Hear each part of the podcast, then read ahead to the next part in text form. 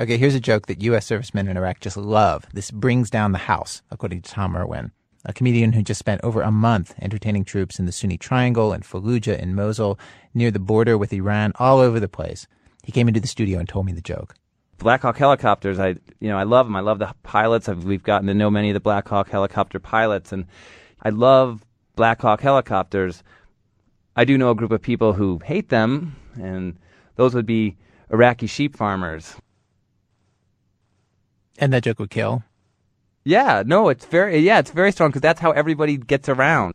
You know, because you fly very low, so you can see the people, you can see them. So it has to do with, and you watch all the animals scatter. So it's kind of, okay, Babu, okay, last one in the pen, okay, and then ah, America, you know, just like it's just this. I don't know. I'm sorry, I can't keep describing. It's so hard to leave that out there because it's just like I am just so conditioned to have it have a different reaction. I'm sorry. This is just like I'm sitting in the studio, just like, oh my god, this is the greatest bad reaction I've ever heard.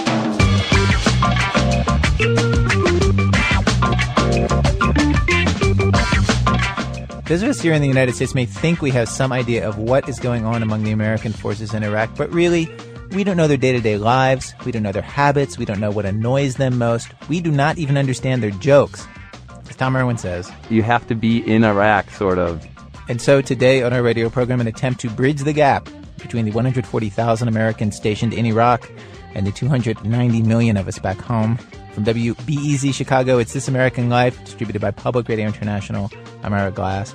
Today on our show, trying to find cigarettes in Fallujah, what U.S. training tells you you should do if you hit a roadside bomb versus what you should actually do if you want to live, and what insurgents play over loudspeakers that freaks out Americans, and what Americans play to freak out Iraqis. We have two stories in our show today. Act one, we spend some time with some National Guardsmen a few miles from Baghdad. Act two, our own Jack Hitt talks about what the Battle of Fallujah was really like with a Marine lieutenant who commanded a platoon in Charlie Company, a lieutenant who also happens to be his nephew. Stay with us.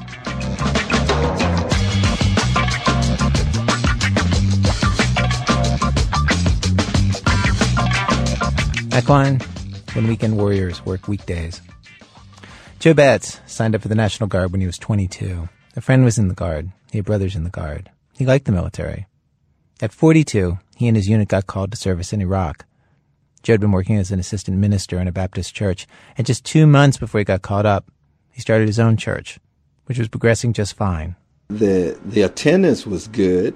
Uh, we had about thirty plus people there uh, each Sunday evening at three, and I, I think it was going along pretty good.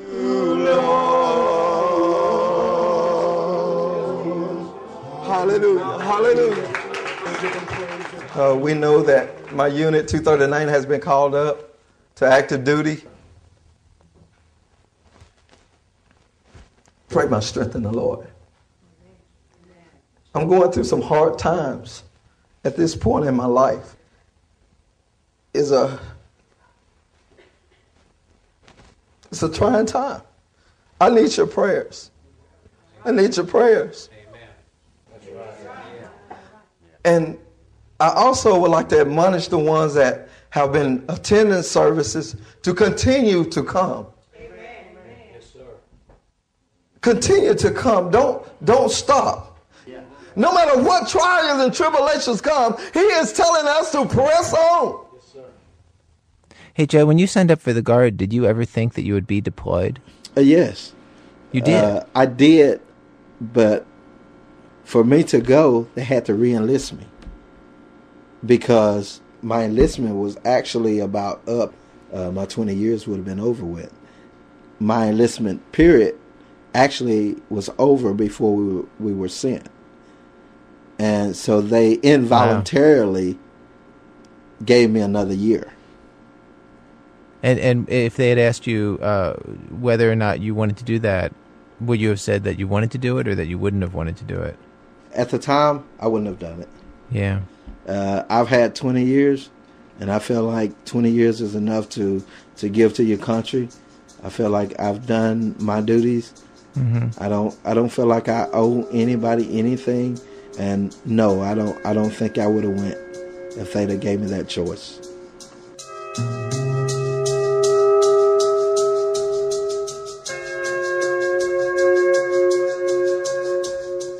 Joe is one of the people in this new documentary series that's airing on a cable channel you probably don't catch too often, the Discovery Times channel. Two brothers from Arkansas, Brent and Craig Renaud, decided to follow one group of Arkansas National Guardsmen and their families from the announcement of their deployment to the day that the town holds a big rally to send them off and into Kuwait and Iraq. Three episodes have aired already. The brothers are still out there filming. The unit is still there in Iraq.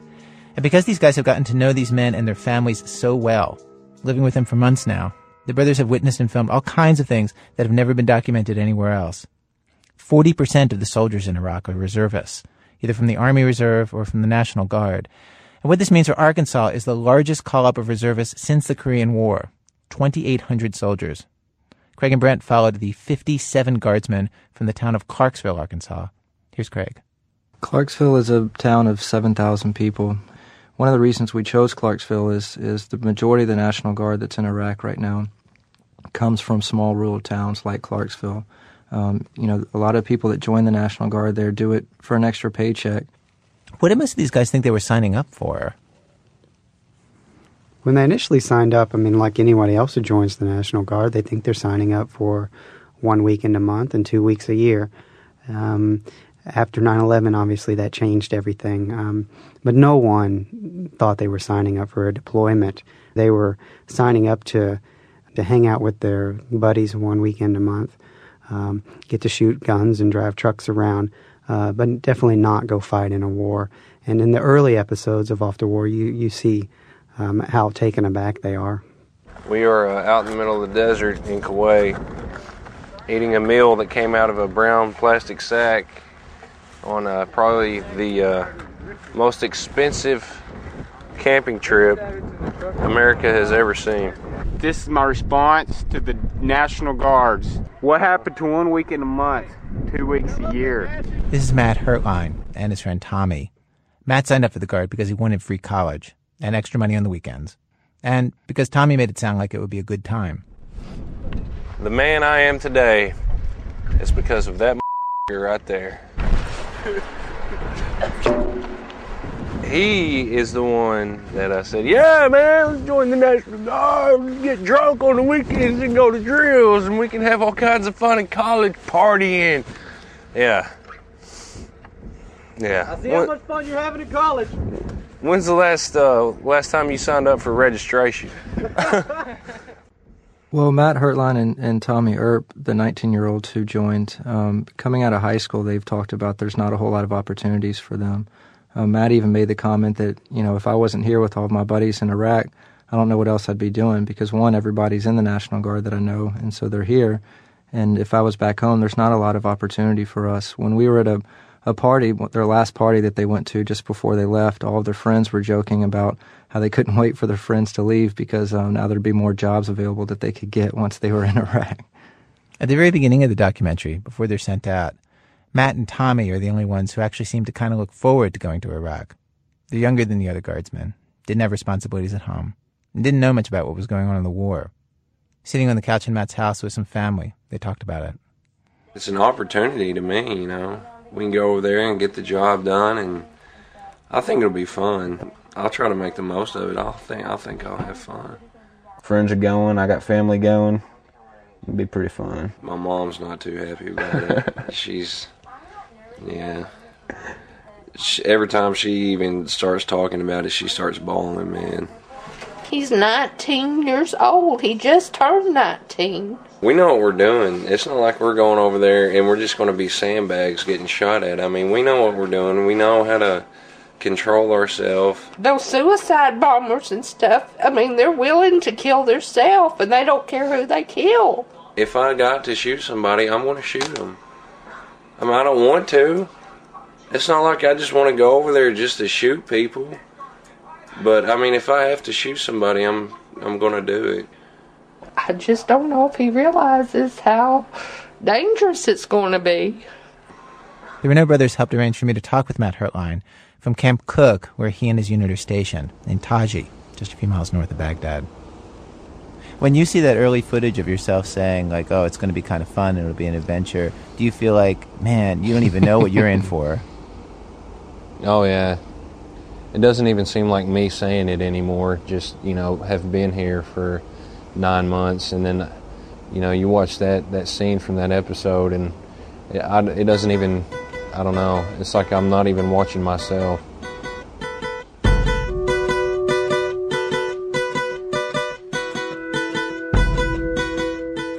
In the documentary, after the Arkansas Guardsmen are caught up, but before they're shipped to Iraq, they're sent to training for six months at Fort Hood in Texas and Fort Polk in Louisiana.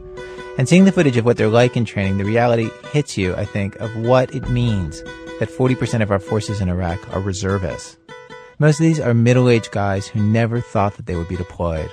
In fact, some of them had served in the Army and then switched to the Guard specifically so they could get a pension without being deployed overseas. And so you notice something right away about their physical condition. I think, like most people in America, a lot of these guys were out of shape. Filmmaker Brent Renaud. Um, remember, they were only doing one weekend a month, two weeks a year. They weren't expected to be in war shape, in combat shape. And like the rest of America, a lot of them were not in that shape. Here, get a shot of my big belly. There you go. That that'll that'll be gone about the time I get home. Come on, blow the whistle. Imagine being sent back to junior high school gym class as an adult, and you get the picture of what's happening here. A bunch of homeowners and parents in gym shorts and t shirts jumping up and down in a row, most of them with these looks on their faces like they cannot believe this is happening to them.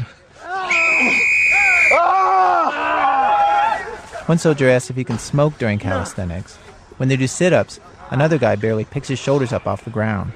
Oh, oh sit ups. Oh, Told to run in a circle, one soldier takes off in the wrong direction completely. Clockwise! Clockwise! Think of a clock! Clockwise! And when they're put into formation in order to march, this is what happens. Mark time. March. Where y'all going? He say close in on the leader. Half of them just look around. One guy scratches his jock. It's momentary chaos. And then they start over. Lock and load. You're Even on the shooting range, there's a bad news bears quality to these early scenes. I fired three rounds. Three rounds. How many holes do you see?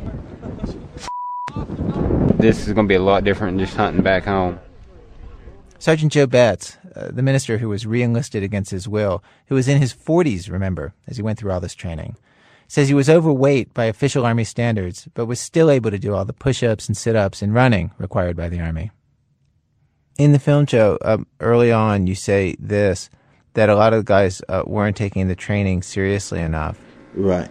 What did you see that made you say that? Like, what was happening? The laughter. When we would train, you would see people just sitting around saying, "Oh man, it's not gonna, this not gonna happen over there. This is not what's gonna happen." Welcome to Fort Hood. This up is pretty simple from here on out. It's night. Dozens of Arkansas guardsmen in formation, at attention, staring forward. They've just arrived at this base in Texas. All you have to do is be where you are supposed to be, when you're supposed to be there, and everything else is a cakewalk. Huh? All right. That's all I got. Oh, and turn them stupid cell phones off when you're standing in formation. Got it? Thank you. That's Brian Mason. He was brought in from a different unit to bring leadership to this to the engineer unit. Again, filmmaker Craig Renaud. And he, when he did notice uh, maybe some be, people being a little more lackadaisical than they could, um, it started. I think the the responsibility started weighing on him that it's that he's got to get these guys home alive. He had been in Desert Storm. Um, he didn't want anyone to die on his watch. He says a lot. You see him saying speeches. You know, you guys got to get your game face on. You got to get your game face on. Company a tent. This is in their barracks. Guys on benches, lockers, everywhere. They stand in a tired sort of way. One guy stands on his bed. I want to thank each and every one of you for embarrassing the shit out of me with this sad display of disrespect. Get down off those bunks. Stand at ease. A colonel, lieutenant colonel, just walked into this company, walked past 20, 30 people probably. Not one of you called the room to attention. Not one of you said, Sir, hell do you people think you are? Hell, half of you don't even salute me when I'm outside, or the other platoon leaders, or the company commander. Here they are, of course, is grown men mostly, not career military, not young recruits. And it's strange to watch them get chewed out like teenagers. They stare ahead, faces blank. You want to make life hard for yourself? Keep that up. First Sergeant, they're all yours. Take care of them.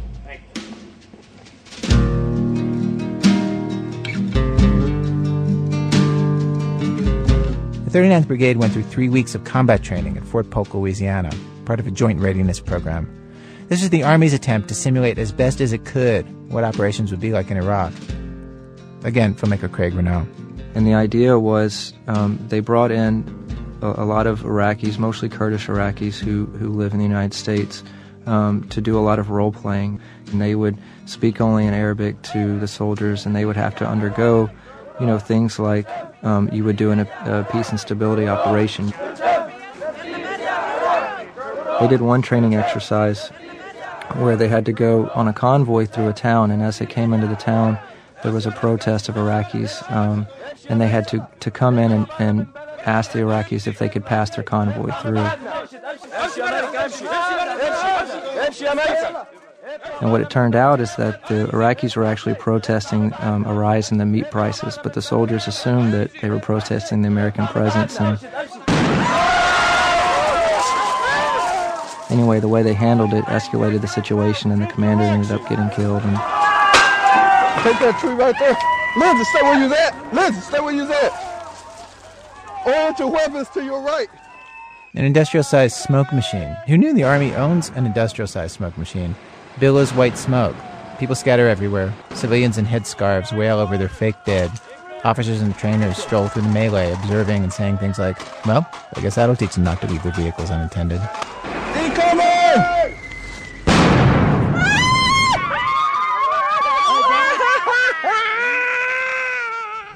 I wish we could have had a little more training, to be honest. Again, 19 year old Matt Hertline talking with me from outside Baghdad. I don't think we got enough. How well prepared were you for what you're doing now every day? Oh, uh, actually, we weren't. Uh, we weren't really prepared at all.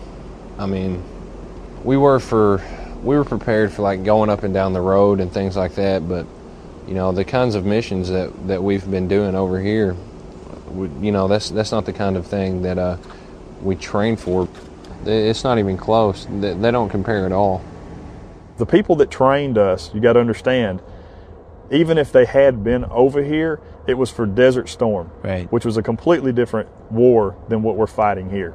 Sergeant David Short is a policeman in civilian life. In Iraq, he commands a combat unit in the Arkansas National Guard. He's another person in the film who spoke with me from Taji outside Baghdad.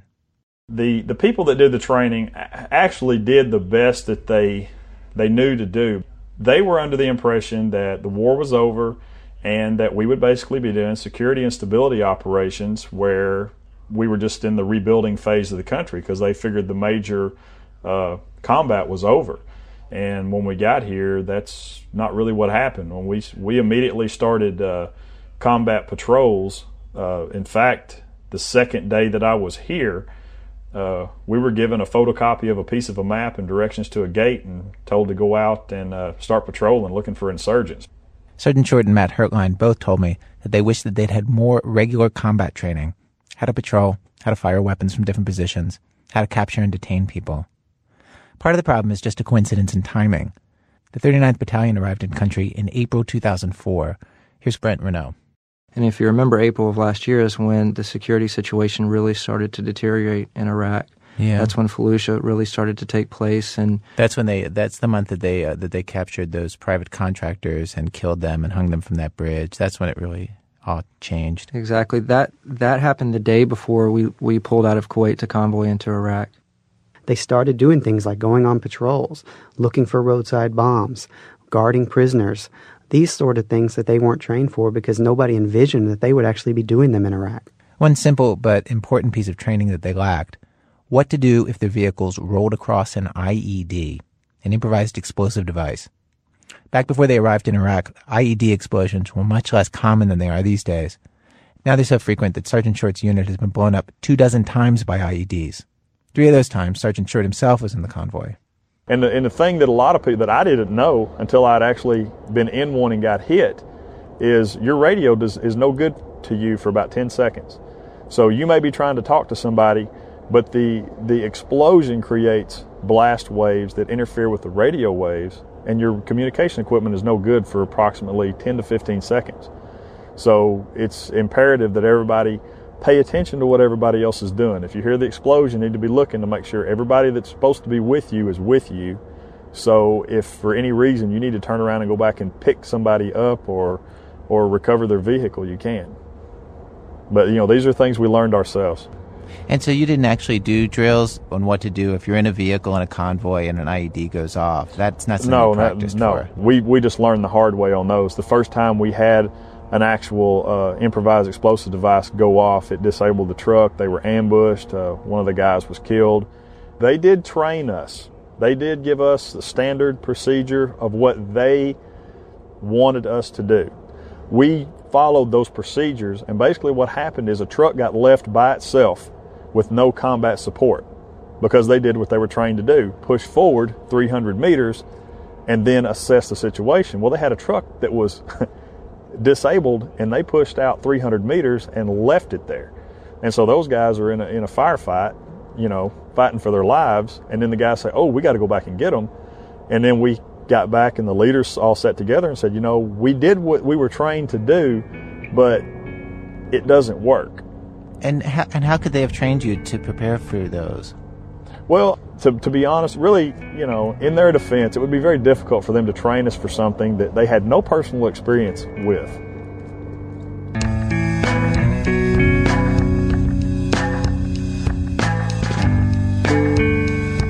By the time they finally do go to Iraq, the guys have lost weight.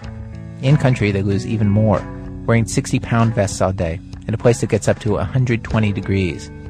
And some of the most disturbing moments in the film have to do with the equipment that they take with them. Vehicles that the Arkansas National Guard has had for years, decades. It's these five ton dump trucks. The youngest one we have is 1956. The newest one we have is 1964. Only four of the unit's 42 vehicles were properly armored. Again, filmmaker Craig Renaud. And um, brigade wide, I think this was pretty representative in terms of the armor situation that they had. The the vehicle that I convoyed in into Iraq, I was in the back of a vehicle that had a pine box around it with sandbags in the middle of it, and they said that they hoped that they might slow the bullets down. They didn't have any any um, hopes that it would actually stop a bullet, but it might actually slow it down and and reduce the damage that it would do to you. So it certainly wasn't comforting to be convoying into Iraq in those type of vehicles. We were promised up armor kits, we didn't get them, and so we're going to go ahead and try to fabricate something. Hey, sir, you think we could use some of this stuff? Yeah, let's take that with us. What follows next is soldiers in the most powerful army in the history of man, scrounging in scrap heaps for sheets of iron to weld onto the doors and floorboards of their own vehicles. We're trying to use as much of the metal as we can uh, of the steel, but we only have a limited supply of it, so you know we have to resort to these old bulletproof vests. And uh, honestly, I don't feel too comfortable with doing that, but we got to do what we got to do, man. We got to use what we can. That's Matt Hertline attaching the old armored vest to his truck door for protection. When I asked him about this moment in the documentary, he told me. It was uh, it was like a scene out of the A Team. I think uh, I think we're just on the bottom of the list. Priority goes to you know the regular Army and the, the Marine Corps and just whoever else. We just kind of get whatever's left over. It takes three months for the 3,000 person brigade to get armor on all the vehicles that need it. They still have some unarmored vehicles, but those usually don't leave the base. Other reservists, who've been there less time, are not as far along in getting the armor that they need. And the Army Times reported last month that it'll be June before all the trucks and Humvees in Iraq all have proper armor. A third still lack it 11,000 vehicles. Again, here's Sergeant Joe Betts, the 42 year old minister that we started our story with. We wasn't armored the way we should have been armored going into Iraq. And, and did that make everybody mad? Were you mad? Of course, that make people mad. Now, over a half year after all that, um, in December, uh, National Guardsmen from Tennessee brought up this exact problem with Defense Secretary Donald Rumsfeld in this town meeting they held over there. Exactly. And and I did see that. Now, now Secretary of Defense Rumsfeld said that they're getting at the armored uh, vehicles as quickly as they can, and he said, you know, you go to war with the army you have, not the army you want. What, what do you think of that? Well, actually, that that is true. You do go to war with the army you have, but prior to us going to war, they knew we was going. They had already talked about us going. So why didn't they do something about the the up armament that we needed prior to going to war? But they didn't anticipate that there were going to be these insurgents at this level. You know, they didn't. They didn't necessarily know that there was going to be a need for it. Oh yeah, anytime you go to war, you need armor. Yeah. So that's not something that that even even in World War One, two, they they knew they needed armor. I mean, you don't go to war thinking that you're to go out there with no armor on and you're not to get hurt. So to me, for them to just send us over there and say that you don't need this gear, you don't need this up armor on your vehicles, is saying that I don't care about the soldiers. That's what it says to me.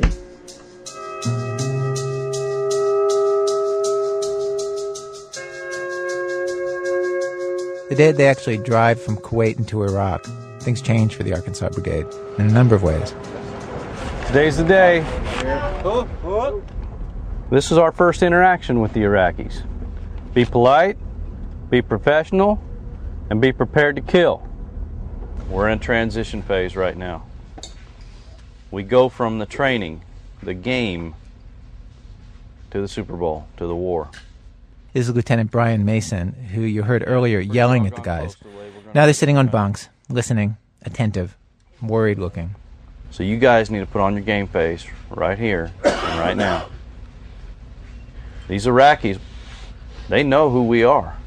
They know you're National Guardsmen. Yeah, they're going to target you because they think you're just a bunch of lazy, fat National Guardsmen who don't know how to do their job. Welcome to Baghdad. Keep your eyes open. This is Joe, the minister in the convoy into Iraq. I've been here for about 10 minutes and I already know I hate Baghdad. I hate the country. Don't want to be here. Y'all hear that? Hargrave. Yeah. Just got a mortar round fired. Right. A mortar round was just fired. Welcome home, guys. Camp Cooke. One day down, 364 days to go. Filmmaker Craig Renaud. Well, the very first day that this brigade arrived to the base, there was an Arkansas National Guard soldier killed within the first 10 hours. A mortar came in.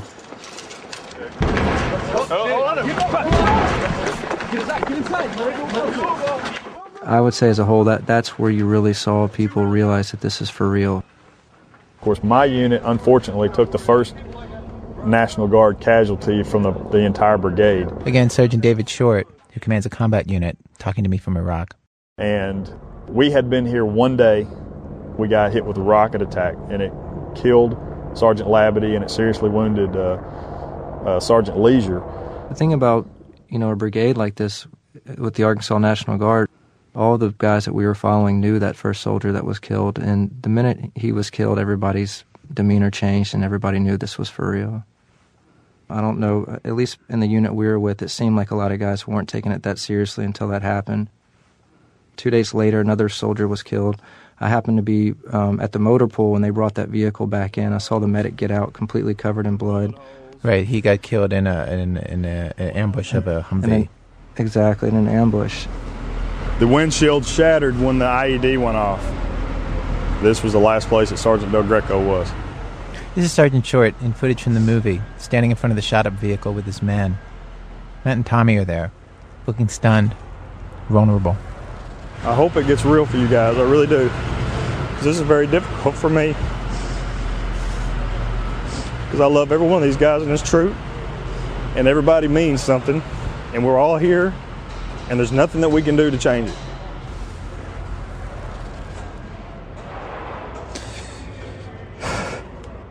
It's not worth it. But we're here, and we got a mission to do, and we're going to keep doing it. I'm going to take it to them. I'm going to take the fight to them, and I'm going to try to eradicate every one of these people that I can off the face of the earth because they've taken people of mine away from me. And uh, I'll see that justice is done for them, for nobody else but ourselves. I just hope that uh, everybody's prepared for it because it's it's ugly out there.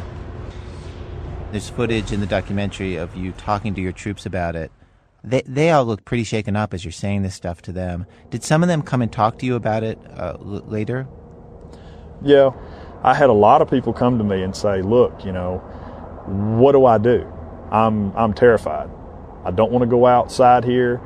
You know, I'm consumed with fear." I had one uh, young man come to me and tell me that he had lost all his faith, that he was a, a, a saved, his father was a pastor, and he had been a Christian all his life. He said, "I've lost my salvation. I, I can't I can't deal with this." And so there was a lot of time spent talking to people, reassuring them, you know, praying with them, praying for them. Yeah, what do you say to somebody when they tell you something like that? What what can help them? Well, the main thing that I had to do, and it was something that I had to reach deep down inside, was to show them that regardless of what happens, I was going to be there.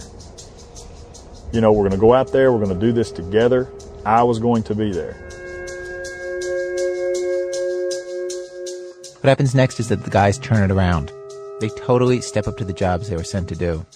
They work well together, they look out for each other. Matt turns out to be one of the best gunners in the group. In 10 months, no other guardsmen from Clarksville have died.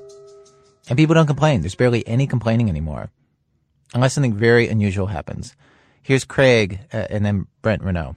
As as the deployment goes along and as the film follows this deployment, they find out just like the rest of the country did things about you know 9/11 and the investi- investigations that they were doing. There was actually a day when I was with them in Iraq where the Stars and Stripes, um, which is the military newspaper that comes out, the front page was about the 9/11 um, panel commission and the hearings, and you know there not being a link between Iraq and, and 9/11, and, and they were shocked when they when they read that. And and and what would they say? Like, like you know, they're patriotic guys, so you know they're doing their duty and all of that, and, and you know want to support the president. But like, what, like, what's that do to them to see that? They, since then, I think maybe they wish they had toned it down a little bit. But at that particular time, um, they said we were angry, we were fooled, and we we we feel uh, betrayed, and and we're over here risking our lives, and and it's not what we thought it was, and that people were dying for something that they you know weren't sure if it was going to accomplish anything. Throughout this whole documentary, the Arkansas Guardsmen show this mix of doubts about their mission and a willingness to suspend those doubts and follow orders. When I asked Matt if he's hopeful about the way things will work out in Iraq, he says, sure, they're definitely trying to help people there. Even Joe, who thinks there was no reason to go to war in the first place, is convinced that God must have some plan, some good reason of his own for putting Americans in Iraq. Here's what Sergeant Short thinks. I don't want to say that it's a lost cause because I've lost good friends over here. And for me to say that would mean that they died for nothing. But it's it's very disheartening uh, to me because I work with the Iraqi National Guard. I've worked with the, the new Iraqi Army. I've worked with the Iraqi police force. And you've got the three security forces for this country that are in no way on the same sheet of music. They do not like each other. They do not trust each other. And they're, they're just not, their heart's not in it. And, you know, a lot of times it, it's just very frustrating because they, they just don't seem to care one way or another. Filmmaker Brent Renaud. I was out with on patrol the other day, and one of the Iraqi translators, um, as we were going up and down the road, um, we were talking to uh, the local people and asking them who was putting these roadside bombs out into the road. And the locals said it's the Americans putting them out there because they're trying to destabilize our country. As we went along the road, person after person was saying this same thing, um, which was very upsetting to the soldiers because um, people in their unit had been killed by those roadside bombs.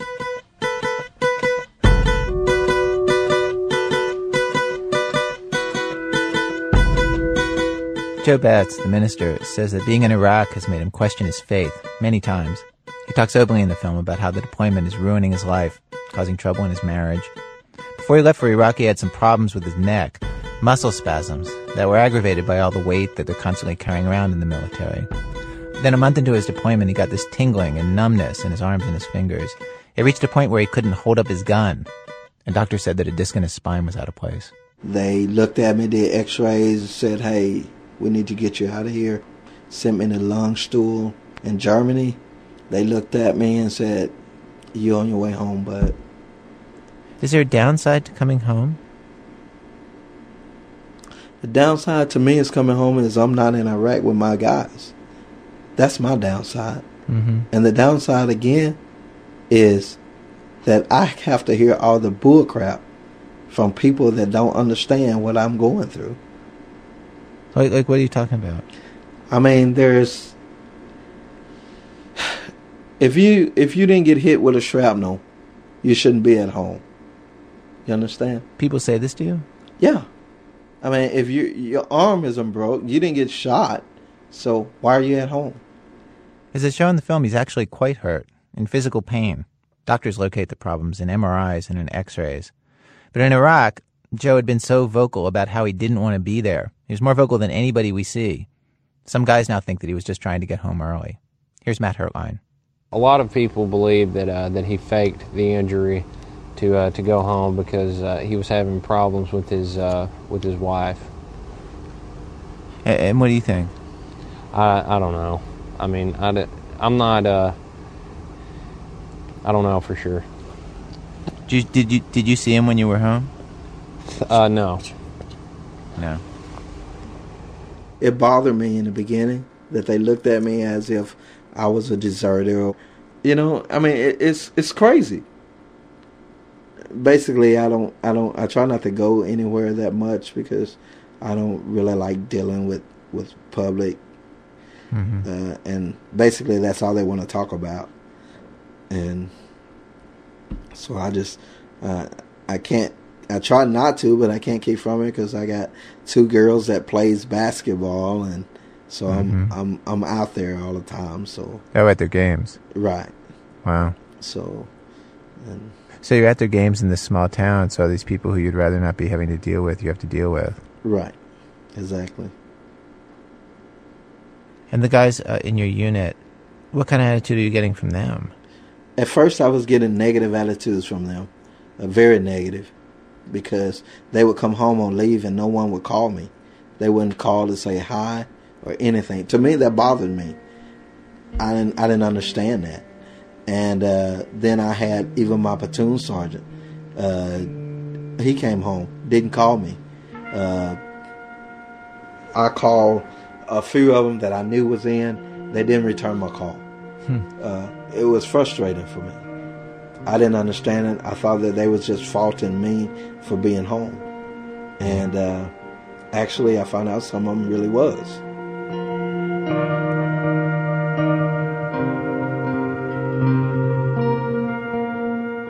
When people sign up for the regular Army, or the Air Force, or the Navy, they and their families know that it's going to take over their lives. They're going to move from base to base. They might go to war and have to deal with that. The National Guard is different. And much of this documentary series ends up being about people, complete families, who never expected to go to war, and what war does to them. Matt's mother cries on the phone with him. He grows up amazingly fast. Sergeant Short ends up proud of the work he does in Iraq, keeping his men safe. And for Joe, who was reenlisted against his will after all, it's hurt his marriage, given him permanent injury, and he lost his church. When he was away, attendance dropped to seven people, and then nobody was coming to services anymore.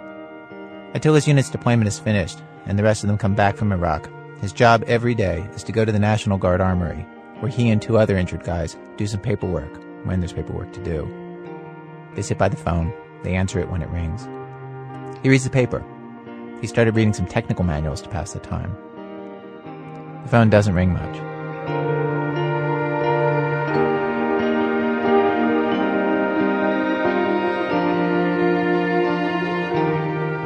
What will you do when the war is over? Tender comrade, when we lie down our weary guns, when we return home to our wives and families. And look into the eyes of our sons, what will you say of the bond we had? Tender comrade. When we cast off these khaki clothes and go our separate ways, what will you say of the bond we had? Tender comrade. Coming up, the Battle of Fallujah. At the end of it, Marines wondered if this was one for the history books, if this was one that they would teach someday. When you hear one lieutenant describe what his men did, you'll understand why. That's in a minute from Chicago Public Radio and Public Radio International when our program continues. It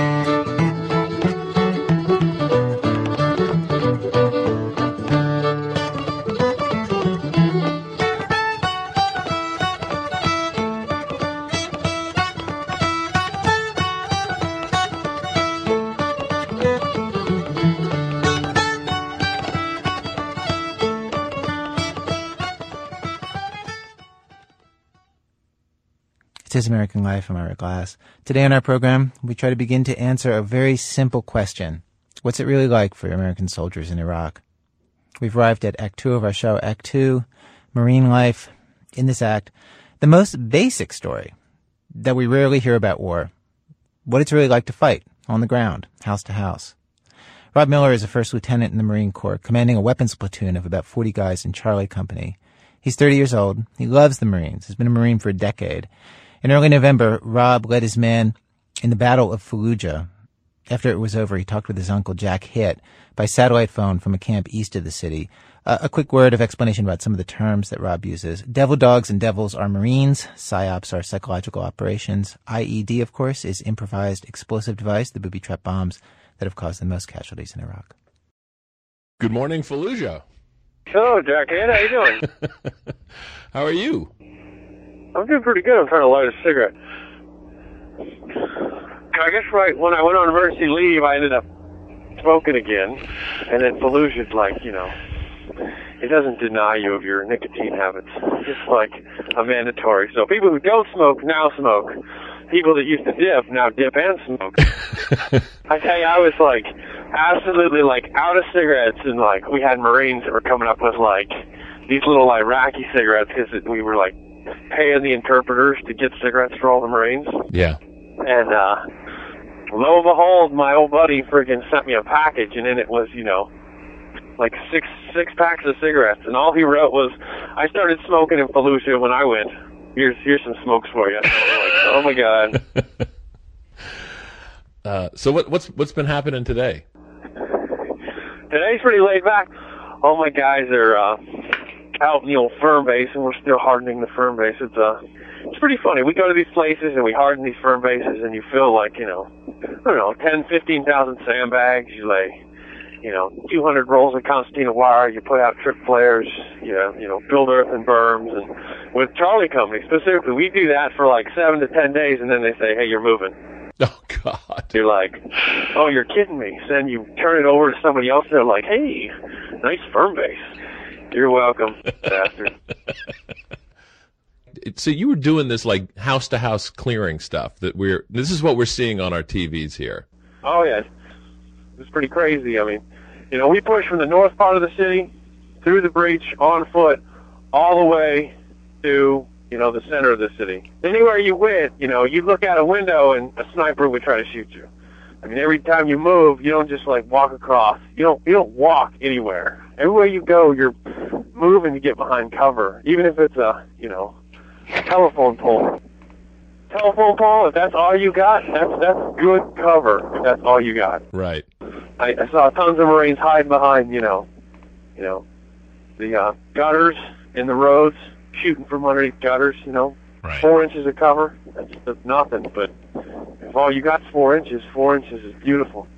So I mean, the whole the whole first night, we went basically like two blocks the whole first night. Can you describe sort of what was it like? What did you do?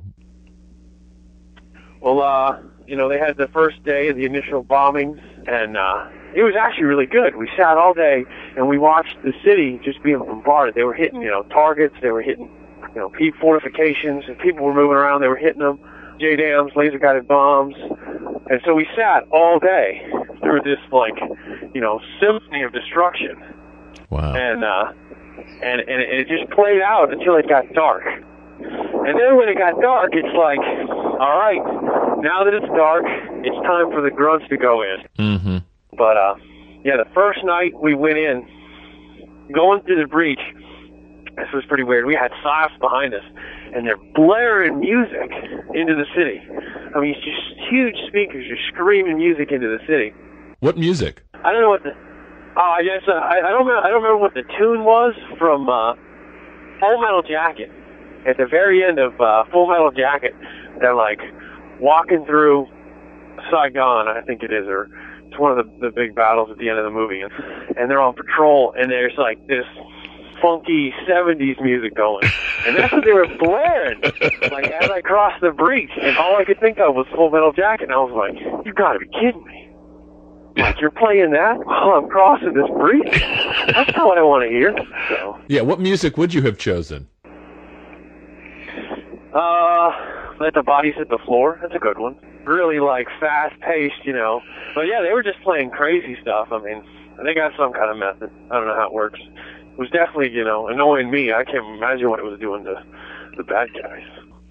Yeah, we were we were pushing through the city. I mean, even on certain days, you push through the city, and as you progress further, I mean, the mosques would be screaming for you know people to rise up. Right. And uh, there was one. It was like the middle of the night. And we were pushing through these alleys to push forward, and uh, I just remember this mosque was just the guy on the speaker was just screaming. He was just like, I mean, yelling in Arabic. He's ah, la, la, la, la. And he's like, ah, la, la, jihad, ah, la, la, jihad, jihad, jihad, ah, la, la, jihad. And I was like, God, will somebody shoot those speakers? Ten minutes later, there was just like this massive gunfire, and all the speakers went silent because they shot all the speakers. Wow. Like like the fourth day into the fight, we went from the. uh I went. I was at the Al Hydra Mosque with my mortars, Right. And uh we got the word we were pushing to the mayor's complex, which is right in the center of the city.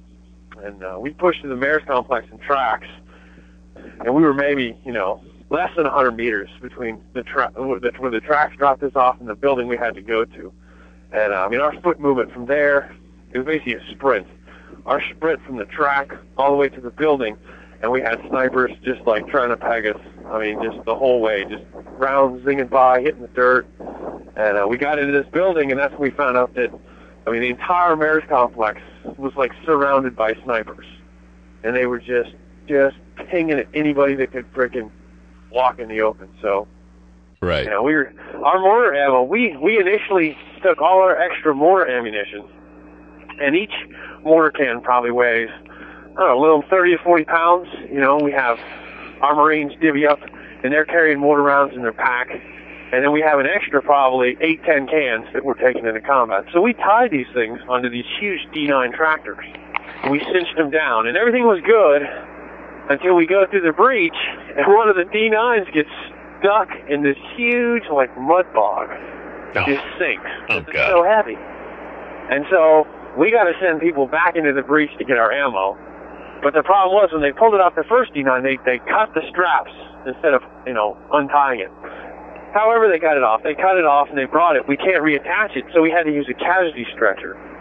So we use this casualty stretcher and we heap all of our ammo on it. So when we move, you know, I got two Marines like lugging 200 pounds of ammo. You're not moving fast, you know. Yeah. Just- You know, you can't. A sprint is definitely. I mean, you move across the road in a dead sprint carrying 200 pounds of ammo. You know, the two of you. I mean, it's a shuffle. It's a shuffle. Yeah. Just shuffling across the road like, don't get shot, don't get shot, don't get Oh shot. Oh man. By the way, I mean, was any were you were you ever scared? Uh, well, I mean, I mean, to a certain degree, yeah. You're kind of, you know, you're definitely freaked out at certain times. I mean, there was a the first night we were moving forward, and it's, it's probably the only time I was ever scared for my company and my battalion. Uh, we were pushing forward. It's it's pitch black. I mean, there's no moon, and it's raining, and it's drizzling, and it's like you know 40 degrees out, and everybody's freezing, and and uh, my unit's pushing forward, and uh, it's just you know contact the whole way, and uh, all of a sudden we get the call of the radio. We got a we got a marine down. We got a marine down. We got you know IEDs in this alley. An IED just went off. So two marines, you know, they went in to get this guy. Boom! Freaking these two other guys go down. So now they got three guys in an alley that they think is the whole alley is like IEDs. And that was the big fear is that there were just going to be IEDs all across the city. I was like, oh my god.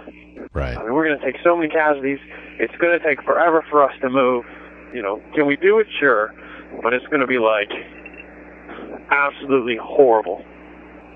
Uh, at the same time, third platoon had like massive contact further down to the east. Uh, first platoon was actually held up because they were in a massive engagement to our flank in the far east. Uh, Bravo Company was just shooting all across their line, and I was like, "How can they?" Ex- I mean, they they wanted us to push all the way to the Hydra Mosque like that night, mm-hmm. and I was like, "How can they expect us to push to the Hydra Mosque?" Like I don't, it's totally not feasible. You know, we got these three three Marines that are down and they are wounded, and uh, it was like two three minutes later that the platoon commander came back on. He's like, he's like, it wasn't IEDs, it wasn't IEDs. There's freaking there's a there's a guy in a like a second story and he's freaking throwing hand grenades in this alley. And so they just like light this guy up with everything they own. I mean, they're like, you know, throwing the kitchen sink up at this guy. And uh, they finally kill this guy.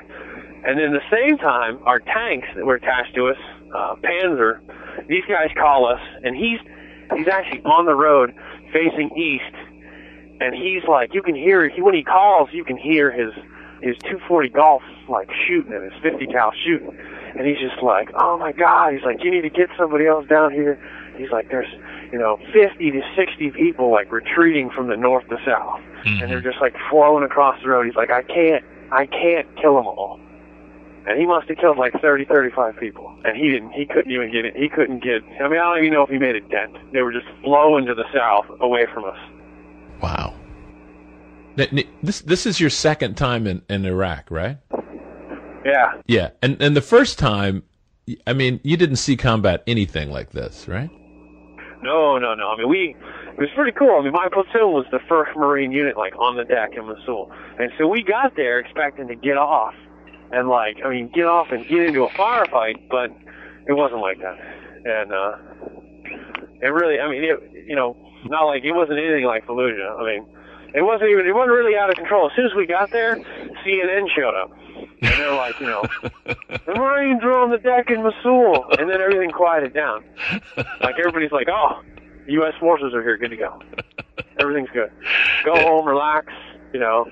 And we did a lot. Of, I did a lot of, you know, missions where I would go and just stand on the road and like wave to cars. And I mean, I really felt like I was trying to collect money, you know, money for the poor. You know, when I'm out there with a gun and I'm like, you know, you know. Now d- now that you've seen combat, I mean, do you would you want to go into it again, or do you feel like you're cured? Yeah, I you know it's it's a good question. Some people definitely are you know they're like that's it we're done, uh, you know. But I don't know. It, it's a it's a tough thing. I mean it's Yeah. really tough. You know you. Well, well, now that you would say that now Yeah. now that I've been in like you know pretty intense combat, you could say you know I'm like uh, it's good to go. We need to like move dragon as we'd say. You know we're good. We need to get our job done and get home. yeah, You know. right. Did you ever get the the boxes we sent you of food? I got them. Yeah, the artichoke hearts. Yeah, Yeah. Yeah. That was great. Well, it's, it's mostly mostly junk food. Oh my god. Those artichoke hearts, I was laughing. I was laughing to tears. and our forward observer came in, this lieutenant, he's like, No way. I love artichoke hearts. I was like, Well you are you are in luck, devil. I was like, 'Cause I got a whole jar of artichoke hearts got your name on it. He's like, Oh yeah. Well we get a lot of good stuff. We get tons of stuff from like uh kids in schools and we get a lot of like like crayon drawings that are, you know, the Marine is like this this huge person and the Iraqis is little small people and Right. you know, we're throwing hand grenades and they're like, Run away We get some though, especially when you get into middle school and high school, then you get like the political kids. And the funniest one that comes to my mind was some uh some youth group out of uh like New York or something. They sent us a bunch of stuff. A couple of them were like, you know, I think President Bush is crazy, and you got to be kidding me. What are we doing over there? So listen, um, I have a joke for you. Yeah. Uh, I love Blackhawks, but you know who hates them? Iraqi sheep farmers. Iraqi sheep farmers. Yeah. Iraqi sheep farmers hate Yeah. Blackhawks. I don't get it. Okay, so also on this program is this comic who's been touring in Fallujah. His name is Tom Irwin. Oh yeah, no, he was out here, and all the Pogues got to watch him because everybody else was in the field. That was pretty funny. Oh, you didn't see him. No, we were like in Fallujah. Right. You know, I don't know.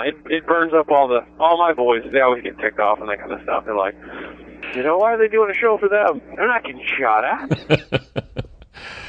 Wow. Well, we can't wait to see you here back home. I can't wait to get back see my little boy. Yeah. All right, man. Well, listen, thanks again for all this Talking to you. all this time. Yeah. Be be safe as we say. That's uh, that's, uh, that's all we can say from back here. But uh Yeah, um but anyway, we can't wait to see you. sounds good. All right, man. I'll talk to you later. Give everybody my love, okay? I will. All right, Rob. All right. Till then. Bye-bye. Marine Lieutenant Rob Miller outside Fallujah, Charlie Company, 1st Battalion, 8th Marines, talking with his uncle Jack Hitt, one of our regular contributors here in This American Life. Let the bodies hit the floor. Let the bodies hit the floor. Let the bodies hit the floor. Let the bodies hit the. Our program is produced today by Wendy Dorr and myself with Alex Blumberg, Diane Cook, Jane Feltus, Amy O'Leary, Sarah Koenig, and Lisa Pollak. Our senior producer is Julie Snyder.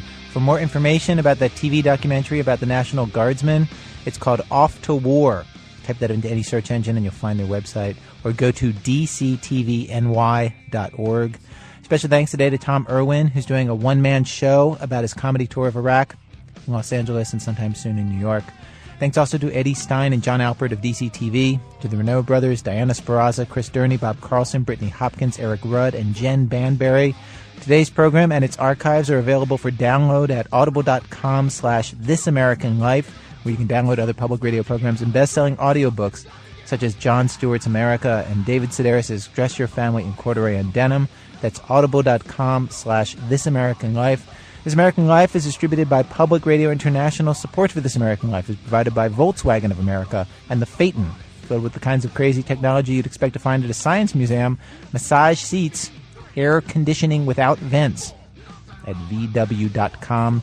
WBEZ Management Oversight Mr. Torey Malatia, who has this message for his followers. Jihad, jihad, jihad, jihad, jihad. I'm Ira Glass, back next week with more stories of the American life.